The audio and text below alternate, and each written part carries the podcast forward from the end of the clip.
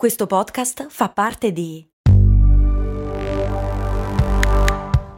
Voice Podcast Creators Company. This episode is brought to you by Shopify. Forget the frustration of picking commerce platforms when you switch your business to Shopify, the global commerce platform that supercharges your selling wherever you sell. With Shopify, you'll harness the same intuitive features, trusted apps, and powerful analytics used by the world's leading brands. Sign up today for your $1 per month trial period at shopify.com slash tech, all lowercase. That's shopify.com slash tech. Sì, amici e amiche, si scrive proprio così. Non si scrive P-H-O-N, ma F-O-N. E non è un nome inglese, ma è il nome di un prodotto tedesco. Vabbè, ok, dai, andiamo con ordine.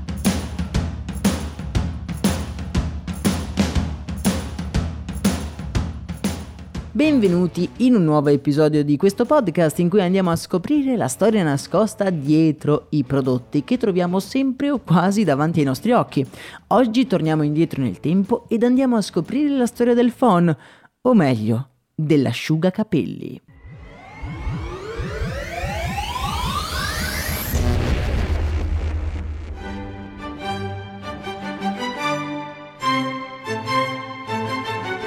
Per trovare il primo modello di asciugacapelli dobbiamo riavvolgere il nastro della storia fino al 1888, quando un certo Alexandre Godefroy, nel suo salone di bellezza in Francia, costruisce il primo modello fisso di asciugacapelli.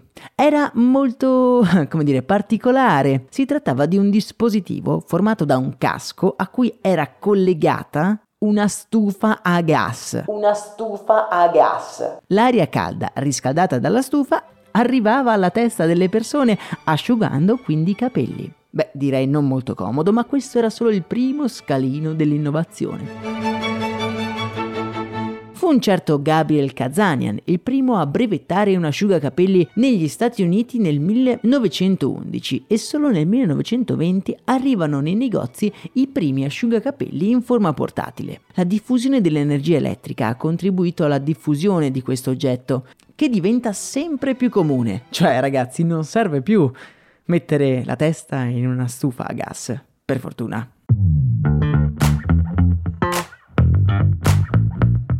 Dobbiamo anche tenere conto che prima dell'avvento della nostra amata e odiata plastica, un asciugacapelli poteva pesare anche 3 kg. Beh, almeno si risparmiava l'abbonamento in palestra. Negli anni 50 compare sul mercato una forma di phon da tavolo. Consisteva in un marchingegno simile ad un aspirapolvere con alla fine del beccuccio un sacchetto in cui mettevi la testa e accendevi e così ti asciugavi i capelli. Gli asciugacapelli erano una delle principali cause di morte in casa, centinaia di persone venivano folgorate perché utilizzavano il prodotto magari dopo aver fatto un bagno, quando quindi erano ancora bagnate. Dato un aggiornamento delle normative del 1991, gli asciugacapelli sono diventati molto più sicuri, tanto che nel 2000 le morti sono scese a 4. E anche perché si è un po' diffuso il terrore che l'asciugacapelli in bagno sia mortale.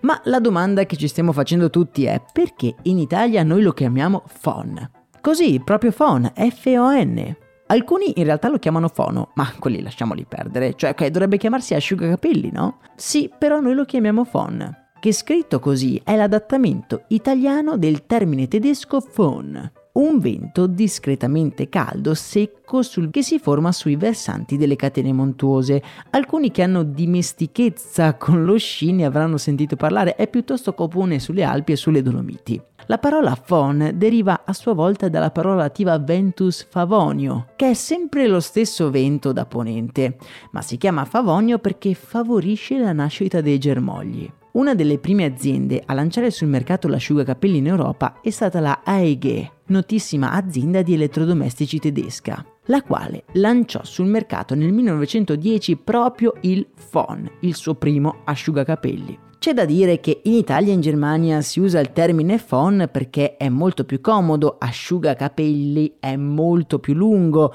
e eh, in tedesco, perdonate la pronuncia, si dovrebbe chiamare Hartkrokner.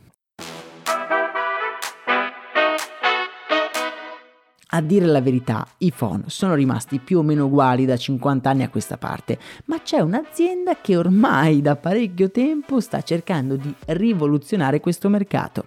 Forse avete capito di chi sto parlando? È la Dyson. Nel 2016 l'azienda americana ha lanciato il suo personale asciugacapelli che già dalle prime pubblicità sembrava essere rivoluzionario.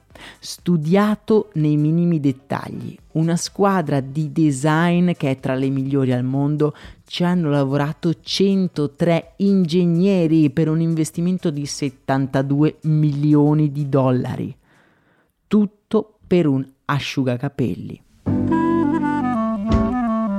Risultato? Beh, in pochi anni tutti o quasi sono usciti fuori di testa, pronti tutti a spendere più di 400 dollari per aggiudicarsi questo asciugacapelli.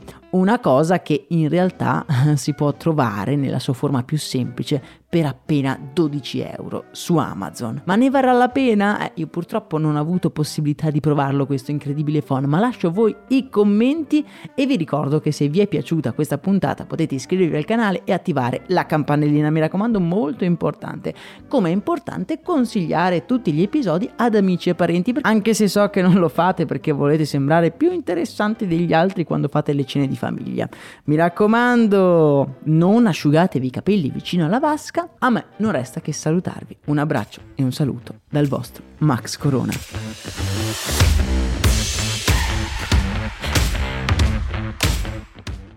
E adesso un bel caffè finito. Perché rischiare di rimanere senza caffè quando puoi abbonarti a Caffè Borbone? Prezzi vantaggiosi, costi di spedizione inclusi, tante possibilità di personalizzazione e l'abbonamento lo sospendi quando vuoi. Decidi tu la frequenza, la qualità, scegli tra le cialde e capsule compatibili e crea il tuo mix di gusti e miscele.